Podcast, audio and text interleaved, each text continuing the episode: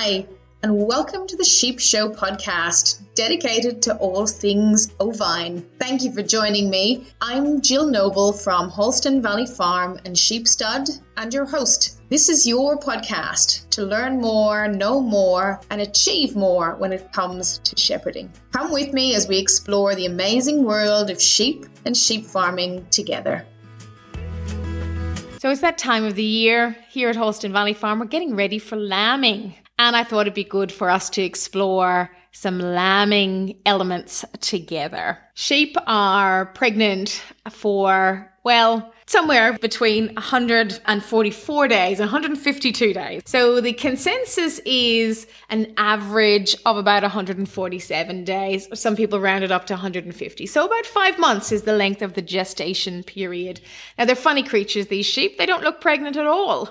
and then one day you go out and you think, oh, that sheep's getting a bit fat. The majority of the growth of the lamb is actually in the last six weeks of the pregnancy. So, and that's when, that's where, where we're at at the moment. And that's when the feed increases quite a lot. Obviously, the lambs are taking up a huge space inside the ewe. So the demand on the ewe's body and their rumen the, is, is smaller. So we have to help them out with feed and, and supplement them with feed or at least give them higher protein feed as well. So that's the stage that I'm, I'm at right now at the moment. So it's quite exciting. You're waiting for the, the pitter patter of tiny little lambs' feet. And I thought maybe it'd be good to talk about that, talk about exactly what we look for in those signs of, of lambing and what what to expect when you're expecting a lamb. So when once we've, we're through that gestation period, we we we see particularly some of the the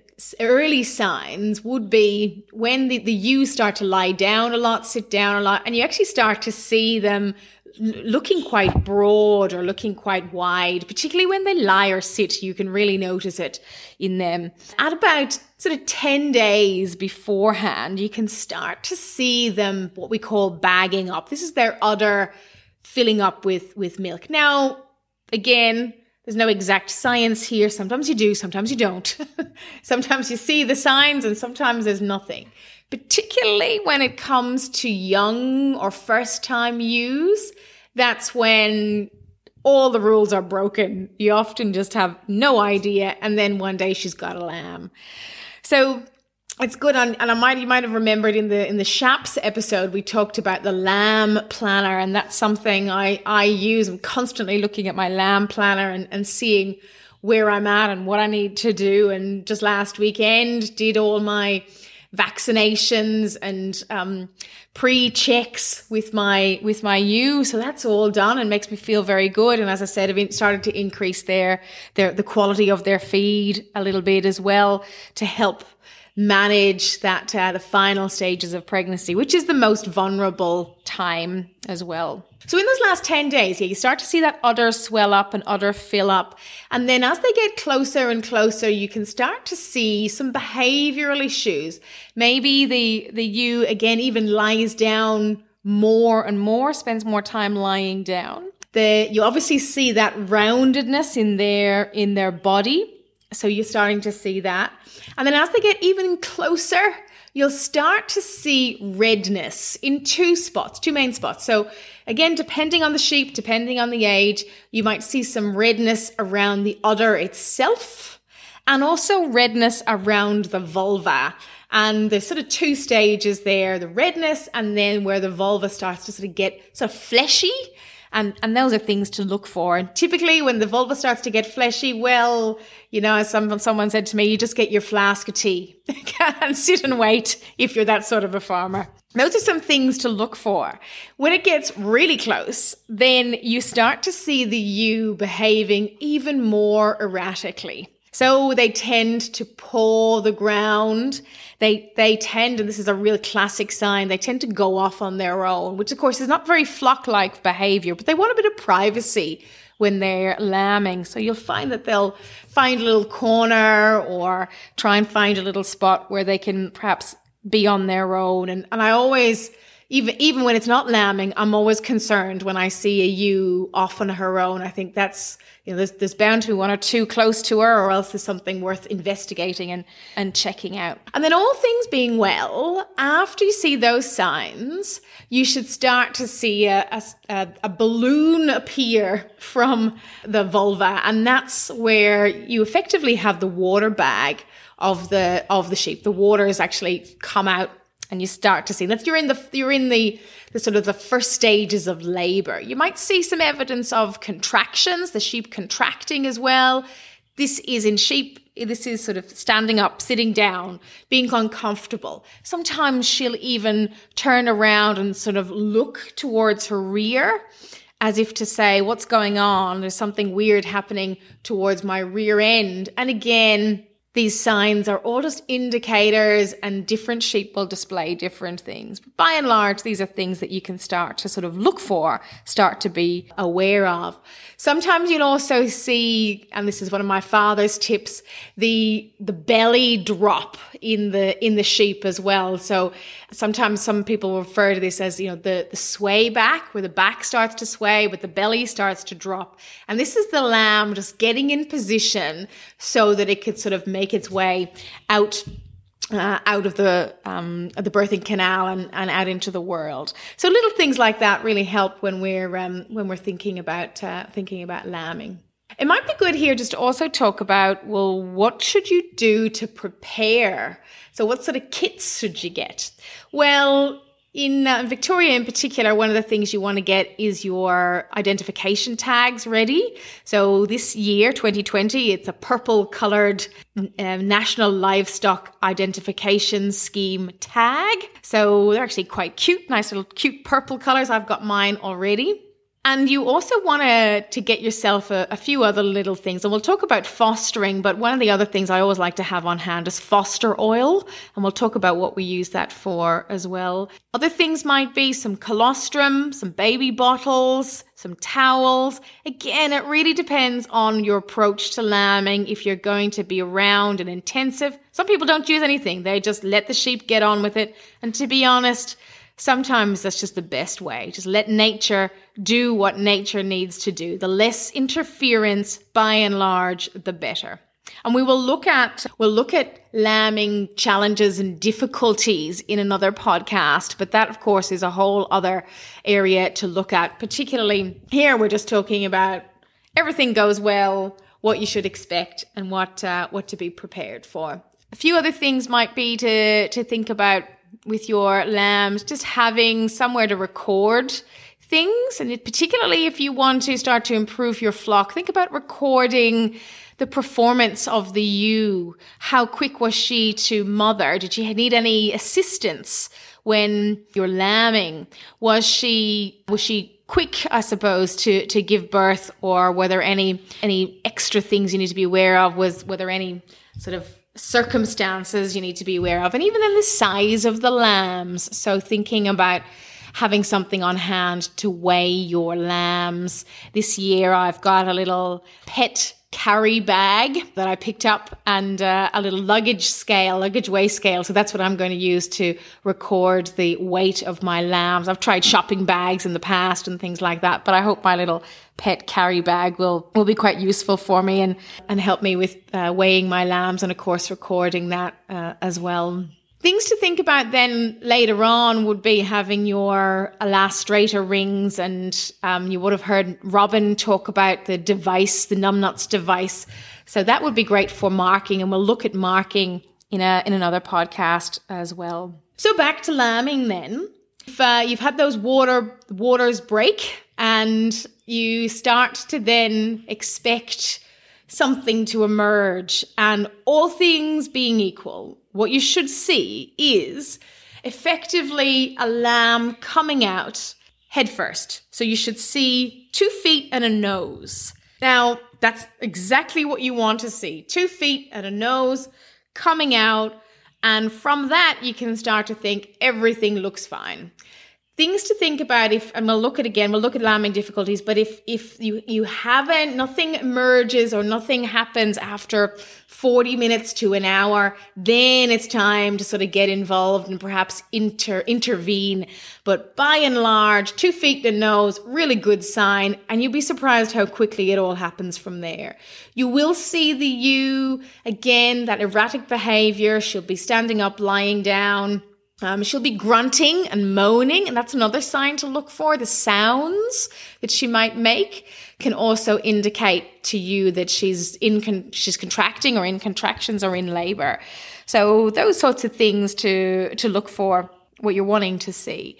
And as I said, by and large, nature is wonderful, and they know what they're they're doing most of the time. So they'll be able to um, to get on with it. Depending again on the you, you might start to see her instantly um, lick that first ewe or first lamb and start to sort of bond with that first lamb, or she might be a little bit sort of distracted because, well, she's trying to give birth to another lamb.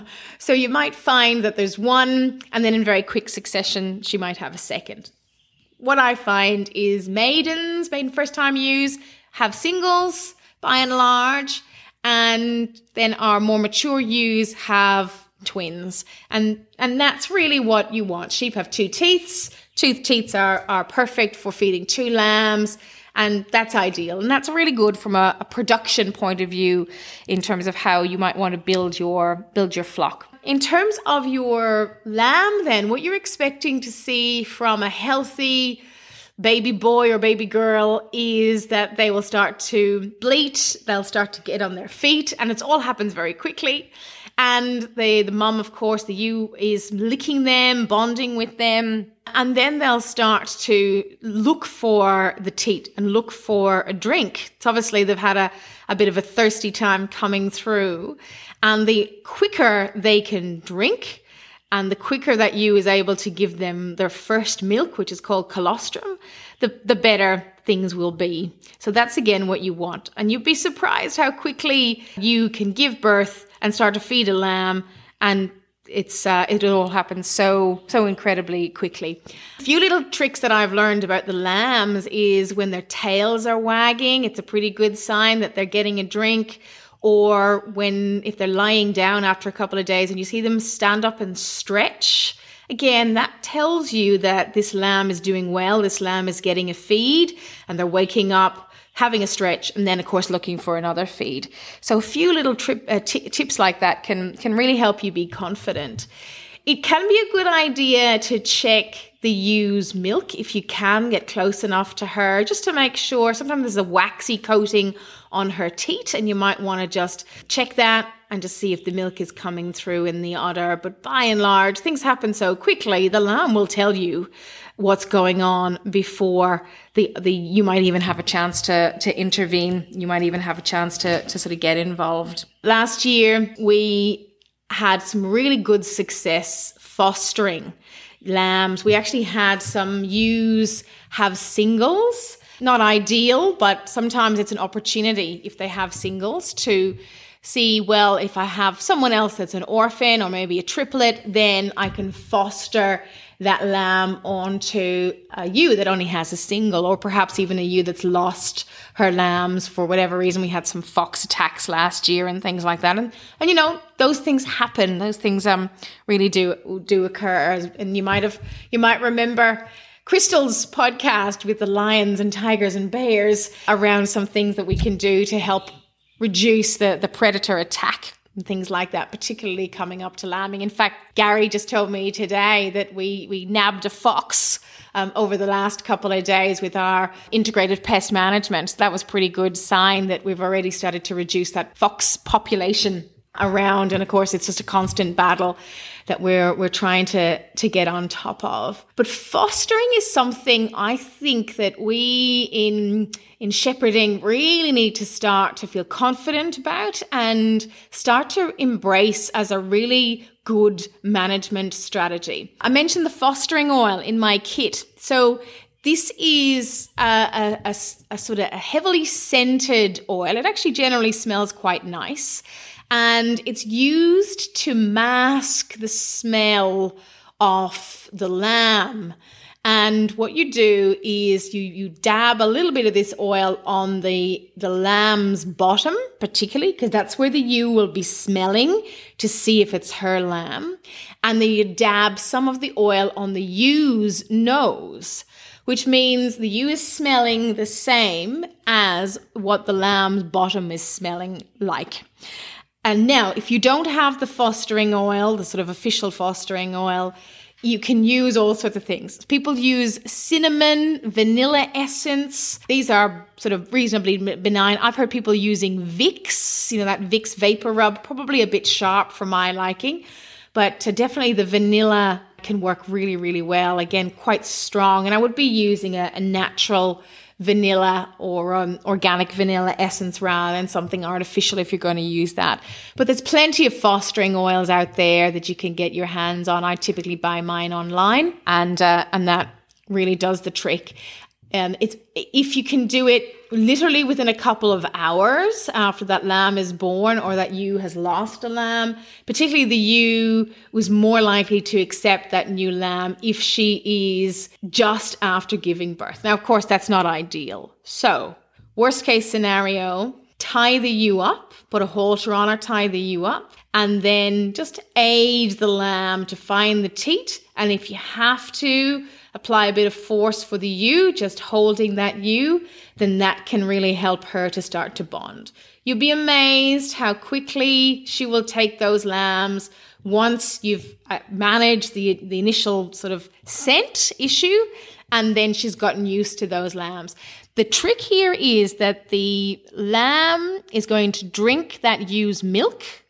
And of course, that milk will be digested by the lamb and come out the other end in the lamb's feces, this is when the lamb starts to smell like the ewe. So if you can imagine that's how it actually works, how those scent, scent actually works. So the more milk you can get that lamb to drink, the quicker that lamb is going to smell like that ewe, and the quicker that ewe will bond and accept that lamb. Now, of course, just like everything else, sheep can behave in weird and wonderful ways. So you need to know when it's working and when you need to perhaps, you know, g- give it up and not put that poor lamb and, and you through any more misery. So watching uh, watching the behavior and monitoring the behavior can be really good. And then you can decide, now nah, it's not working. It's just causing too much stress on everyone, including probably you. And it's time perhaps to, to try a different tact. Uh, the other thing I've really noticed from last year, learning from last year, was if a lamb takes a bottle, it's hungry. So feed it a bottle and continue. I use a hybrid method as much as I can, which is keeping the lambs, if I can, out with the flock and then supplementary feeding with a bottle if I need to. And again, you, you sort of learn by hindsight. I did that last year, didn't continue to feed the lamb. And of course, the lamb wasn't getting any, any milk from anyone. I think it was just one of these orphan lambs who didn't know who it belonged to. Watching the behavior of that lamb and then continuing to supplement with a bottle if you, if you need to. The other, on the other side of it is if you think you have a lamb that's perhaps doesn't have a mom or it's kind of lost or, or orphaned and it doesn't want to take a bottle, well, you know what? It's telling you something. It's probably getting a feed from somewhere and it's probably fine. So it's just you missing the mother rather than the lamb missing the mother. So amazing when you start to really observe this behavior and really think about it, you can really start to sort of farm smart and not make it too hard on yourself. I know the idea of bottle fed lambs is very romantic, but in reality, it's very expensive. And in reality, it actually makes for a lamb that struggles to belong to the flock because it is a human flock that it belongs to. So the challenge really with bottle fed lambs from my point of view is not when you're feeding them in the house the challenge is when that lamb is weaned and goes out in the flock and then becomes a bit of a nuisance because it doesn't quite mob up, it doesn't move, it perhaps is too quiet. Particularly, you never want to keep a bottle fed ram, entire ram lamb, way too quiet. So that's definitely a one to put a, a, ring on and castrate that particular animal. One of the other things we learned in our first year of lambing was that there's there's things specific things that will kill a lamb when the the, the lamb is not just cold but cold and wet and cold wet and hungry so, thinking of a lamb that's born, it's got very little fat cover, and fat is insulation. And typically in Australia, with our se- well seasonal breeding ewes like what we have, we are lambing in winter. So we'll probably start lambing in, in mid July and go through to, to mid August, all being well. So we're lambing in a time, particularly in Gippsland, where it's cold and it can be very wet. So again, no insulation, cold and wet. This is where you're going to have lambs possibly die from exposure or hypothermia. Now, it's times like this that you want to try, if you can, to give your lambs shelter. Now, that could be just a couple of bales of hay where they can get in again out of the cold. So they might be wet, but as long as they're not cold, they're going to be okay. It's that sort of triple whammy, if you like, cold, wet, and thin, thin layers of insulation. Those are the things that really make for quite a challenging situation and and uh, and dangerous situation, I suppose, for for lambing. Of course, the other thing would be predators as well. Particularly for us, it's foxes, but that could be eagles, wild dogs, depending on the environment that you're in.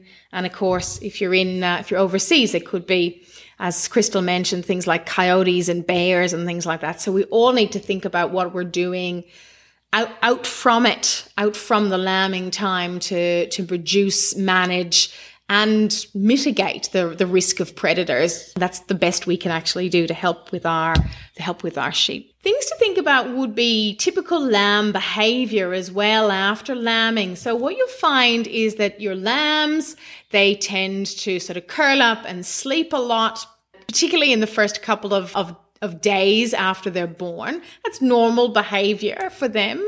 It's a good idea just to keep an eye on them, but that's pretty normal behavior. They tend to stick quite close to their mum.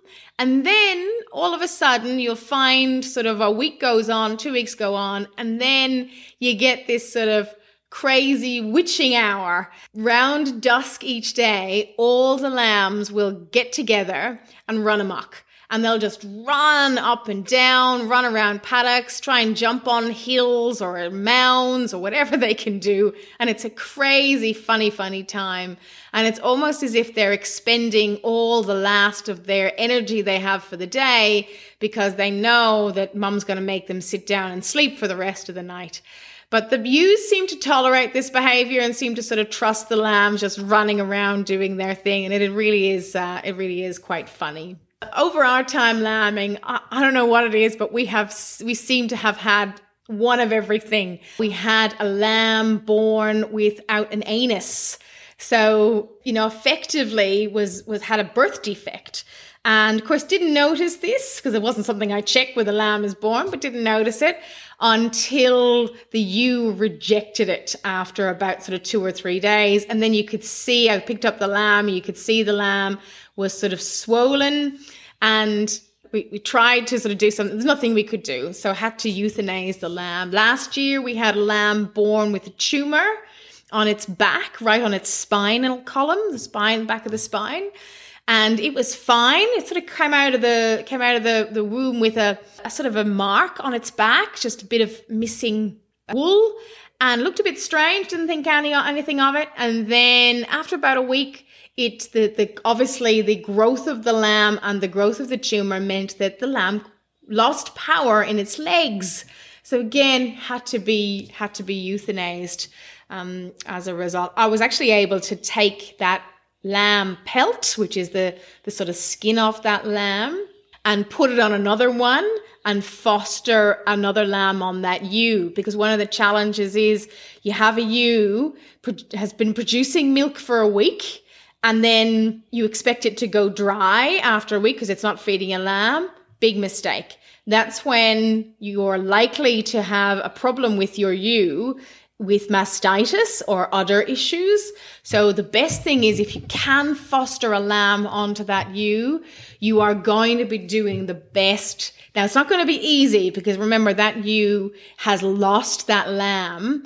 So, but I take the skin off, wrap the skin around and spend some time with that ewe and try and again do that fostering. And again, I've had some great success last year. I think we fostered about six lambs onto different ewes last year with one thing and another. And it was just a really, it's a, it's a bit stressful initially, but you know it's worth it in the end if you can just keep it going and keep that motivation up better for the for the ewe to at least be a productive unit and then you can decide what you want to do with that ewe after weaning. But having that ewe actually feed a lamb is is what you want. And it's the particularly when they're producing so much milk. And and that's one thing to think about. The ewe's milk the most milk it's going to produce is in after so that lamb is sort of a week old to sort of four five weeks old. That's the maximum production time for that particular ewe. After that, the milk starts to drop off, and that, of course, helps with the lamb starting to eat grass and, and other feed that's available. And then the ewe preparing for weaning as well. And that's what you kind of want. You want that normal situation. Just going back to the ewe's udder, think about the size of the udder. The size of the udder is probably an indication of how many lambs she has. So smaller little sort of teacup udders, you're going to see that with a maiden ewe and a single lamb. Yeah.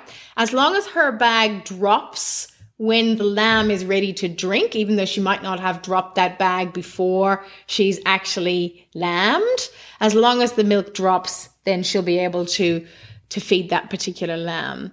But big udders often indication two things to watch out for here. How many lambs they're going to have and then watching for mastitis and other issues as well. And with an udder as well with your sheep things to think about would be the shape. So making sure that udders as i like to sort of have a joke with with jason we want to have cleavage.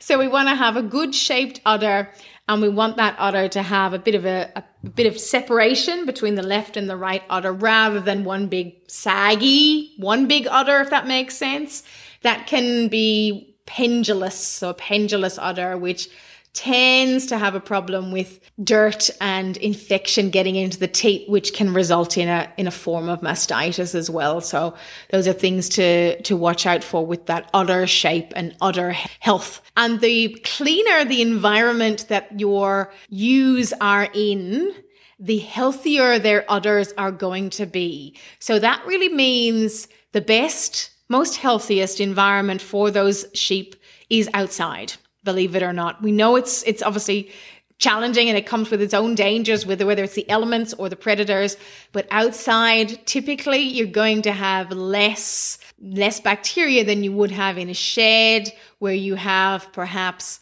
sawdust or wood chips on the ground and you have feces on the ground and urine and perhaps even dampness which of course can just be a breeding ground for bacteria so ideally, if they can lamb outside, that's that's going to be the best scenario. We we still at certain times with, certain weather events we still shed if we have to, but we can't possibly shed all our ewes all the time. So the ideal situation is uh, is outdoors. One of the things I'm trialing at the moment, and I'll let you know how it goes, is feeding my ewes. So I told, told you I'm supplementary feeding. I'm giving them some lucerne chaff and a grain mix that we use. We use a, a grain mix from a riverbank food stocks in, uh, in Victoria. And by feeding them the ewes at midday or mid morning, so between 11 and 12, there's research out of, of America, out of the US, whereas if you feed your ewes, supplementary feed them between 9, 11 and 12 during the day, then they are more likely to give birth or lamb during the day when they actually give birth. Now, I never really sort of thought about this before, but of course, in the past, I've been doing this feeding generally sort of middle of the day when I've sort of, you know, got, got my act together or finished my, my sort of day job. Or today, for example, I, I did it during my lunch hour. And I, I didn't really think anything of it. Uh, but I've had a lot of my ewes lamb during the day in the past. And I thought that's a bit strange. I'm not used to that. Definitely didn't experience that when I was younger growing up. But I'm going to I'm going to try it quite deliberately this time and just see if if indeed it makes a difference. Now we do use a lick feeder as well, which is like one of those big feeders that you you might see in in sort of sheep paddocks. So we do use that. I haven't started to use that yet, but of course that's going to change or or limit the um, the time period. But I'll still try, uh, given the amount of ewes that I have, I'll still try and feed out eh, with uh, with troughs and buckets um, with my my ewes and try and feed out at that time and just see if it works because I think it's a really interesting experiment to think about. Does it make a difference? And uh, and of course, does that make shepherding easier as well? So rather than having to get up at five o'clock in the morning and check your ewes. Well, it'd be better if you knew that they were all lambed overnight or the majority of them lambed during the day um, rather than perhaps overnight.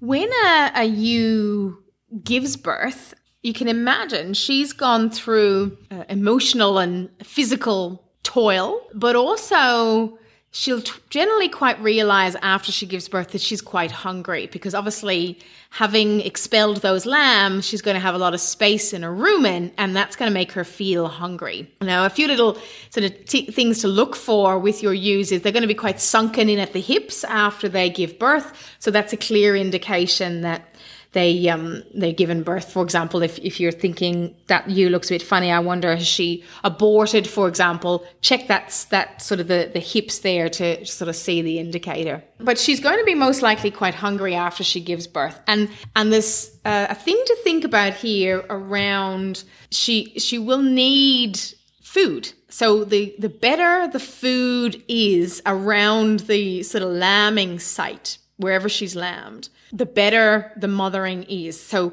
we know that some ewes tend to drop their lambs and if there's no food, walk off. So they'll walk off in search of food. And that can mean mismothering. So we want to try, obviously, and avoid that. Higher food availability in the paddock ensures that the ewe stays longer at that birthing site. And of course, really, really helps with that with that mothering up. One other thing to do, again, if you can, straight after birth, is to give the ewe a drink. Ideally, a warm drink with some molasses in it. That would be absolutely perfect. So if you're thinking, you know, I want to do the, the VIP treatment here, and, and some for some ewes, I will definitely do this. That's a really good thing to do. So just just ordinary black molasses, mix it in. It's just like energy, a bit of energy for her and give them that, that in a bit of warm water. They will need a quite high feed intake, particularly again, the better the feed intake, the better the milk quality is going to be. And of course, the better your lambs will be fed or have the availability of milk. So typically what you've done now with lambing is, is you've increased the feed intake to about two and a half times. So a ewe that's lambing needs two and a half times the feed of a dry ewe or a non-lactating ewe to be able to maintain their condition so they don't lose weight, but also to be able to produce that that um, quantity and quality of milk as well. So a few things there to think about would be making sure that there is adequate feed available, whether that's supplementary feed or feed in the paddock, and ideally quality as well. So higher protein feed is, is really what you're wanting to be to be looking for.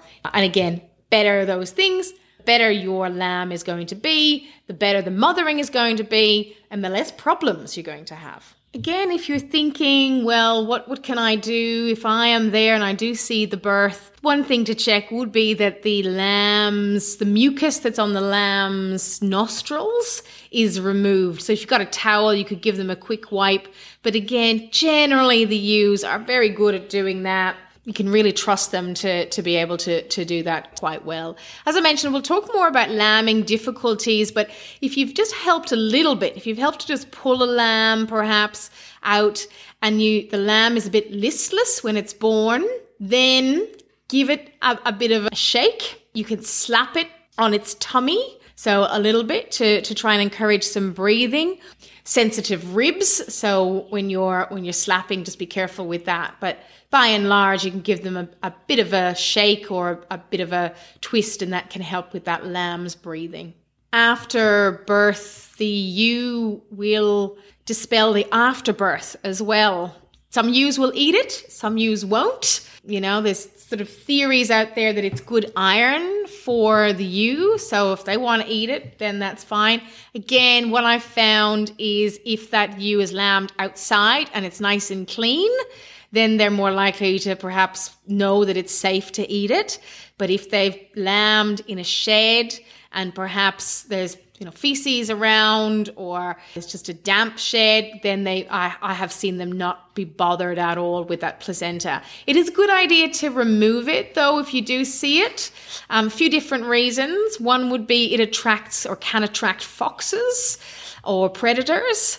And then the other reason is of course it can breed disease. So you want to watch out for any of those bacterial infections when your lambs uh, when your lambs are born. I know some people also use iodine solutions on the navel of their lambs or maybe even use dental floss on the on their navels of the lambs. I haven't done that but that's something I know that some people do use when they're trying to protect that uh, that area of their lambs. Another question I often get asked about with lambing is, well, you know, is it okay for me to keep my ram in with my ewes when they're lambing. And, you know, okay, g- given far- all farms are different, if you don't have a choice, then you don't have a choice. You know, if you don't have a separate paddock or you want to maintain grass for other ewes or whatever it might be, then yeah, you've you've got to really make that decision.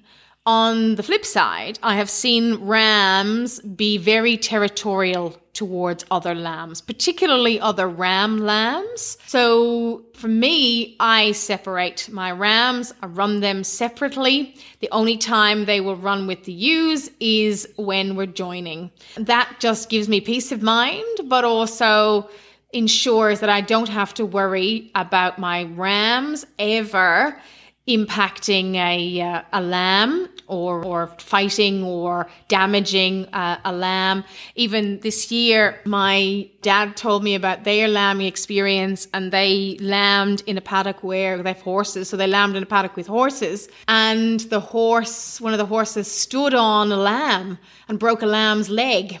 Now they were able to save the lamb and, and so on and get the, the leg splintered.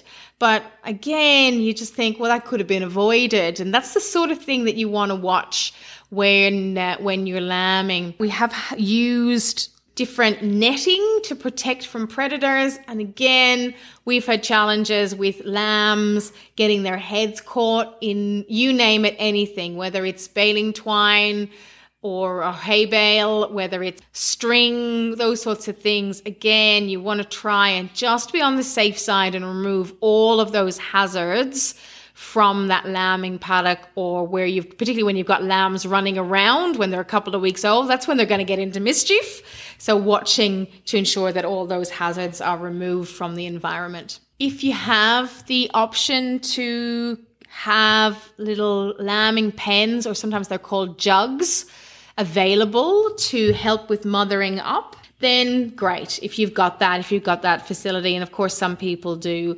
A lot of the time, most of us don't actually have anything like that. So we we just try and, and make sure that that ewe has, a, has an element of privacy and and again has adequate feed those things are probably more important than having separate lambing pens and uh, and being able to sort of give that that uh, ewe and that lamb ultimate privacy but again if you know there's a ewe that perhaps um, you really want to pay, pay special attention to, then you might want to create a little sort of bonding pen for her and her lambs, or if she's not well, her and her lambs would be, you know, a good idea and, and a nice element to have if you can. You may also find that more mature ewes, ewes that have lambed before, will lamb an awful lot quicker, and ewes that have multiple births will generally lamb an awful lot quicker The maiden ewes tend to lamb later and longer, if that makes sense. So they'll they'll take a longer time to to lamb when uh, when they're lambing for their first time as well. The good news is that over 95% of lambs are actually born in the normal presentation. So no difficulties, no challenges, and it's all over and done with in a matter of, of hours. In particular, what we've been talking about here, you know, lasting about an hour or so for that normal unassisted delivery. And that's what the majority of us should should expect the majority of the of the time. The entire delivery process does take about 5 hours. The first 4 hours though go very unnoticed by most of us. That's where the cervix starts to dilate at the very start of the delivery of the of the lamb, but often we don't see that but the ewe and the ewe might be just experiencing contractions very very short contractions every 15 minutes or so but a lot of the time we don't notice that. And it's not until we do see that water bag coming through that we, we start to see the first, um, the first sign, that lamb coming through. So enjoy lambing if it's your first time lambing, or hopefully these have helped you with a few little extra tips if you're a seasoned shepherd. And we will continue to have lots of conversations over the coming weeks as I am lambing my ewes. And we'll also explore some of the more challenging situations with lambing, particularly the uh, the challenges with perhaps abnormal presentations in lambing as well. And we'll, we'll see it right up through to marking and weaning as well. So that's what we've got in store for you over the next couple of weeks and months here on the Sheep Show podcast. You've been listening to the Sheep Show podcast with Jill Noble from Holston Valley Farm. Is there a topic you would like us to cover? And explore? Is there an interview you would like us to hold or an expert you'd like us to talk to? Please send us an email and we'll see what we can do to help you keep your learning going. You can email me at jill at holstonvalleyfarm.com.au. Thank you so much for listening, and until next time, sheep well.